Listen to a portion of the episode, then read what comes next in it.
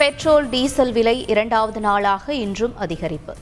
சென்னையில் 1 litre petrol 102 ரூபாய் 91 காசுகளுக்கும் diesel 92 ரூபாய் 95 காசுகளுக்கும் விற்பனை. கொரோனா தடுப்பூசி செலுத்தாதவர்களை கண்டறிந்து உடனே செலுத்த நடவடிக்கை எடுக்க வேண்டும். ஆட்சியர்கள் மற்றும் உள்ளாட்சி பிரதிநிதிகளுக்கு முதலமைச்சர் ஸ்டாலின் அறிவுரை.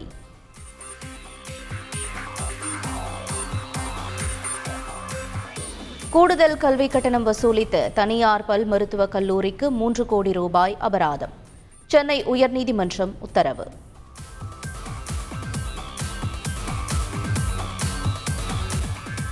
டெல்லியில் வெடிகுண்டு தாக்குதல் நடத்தப்போவதாக தீவிரவாதிகள் மிரட்டல்.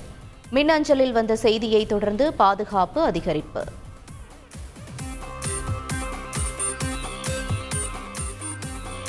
தமிழகத்தில் 11 IPS அதிகாரிகள் பணியிட மாற்றம். கூடுதல் தலைமைச் செயலாளர் பிரபாகர் உத்தரவு.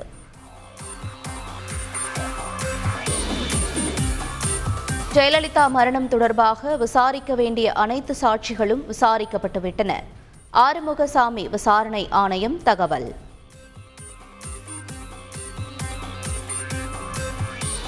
மருத்துவமனையில் ஜெயலலிதாவை சேர்த்த பின் 74 நாட்களாக பார்க்கவில்லை என OPS தகவல். ஆணைய விசாரணையில் உண்மையான பதிலை அளித்துள்ளதாகவும் விளக்கம்.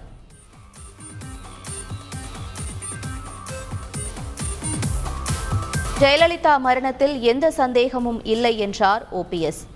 ஆறுமுகசாமி ஆணையத்தில் குறுக்கு விசாரணை நடத்திய சசிகலா தரப்பு வழக்கறிஞர் தகவல்.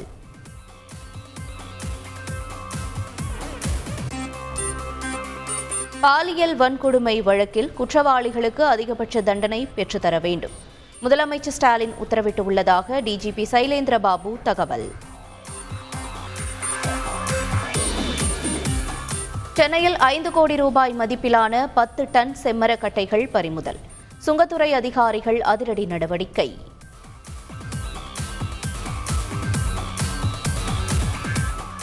பட்டினி சாவுக்கு பயந்து இலங்கையிலிருந்து மேலும் 10 அகதிகள் தமிழகம் வருகை.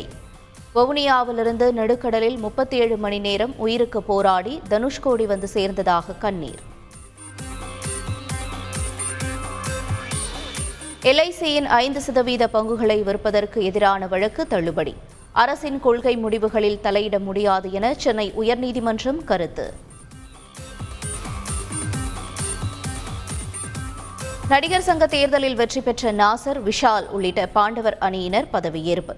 திரைப்படங்களுக்கு அரசியல் கட்சிகளிடமிருந்து மிரட்டல் வந்தால் சட்ட ரீதியிலான நடவடிக்கை என நடிகர் கார்த்தி அறிவிப்பு.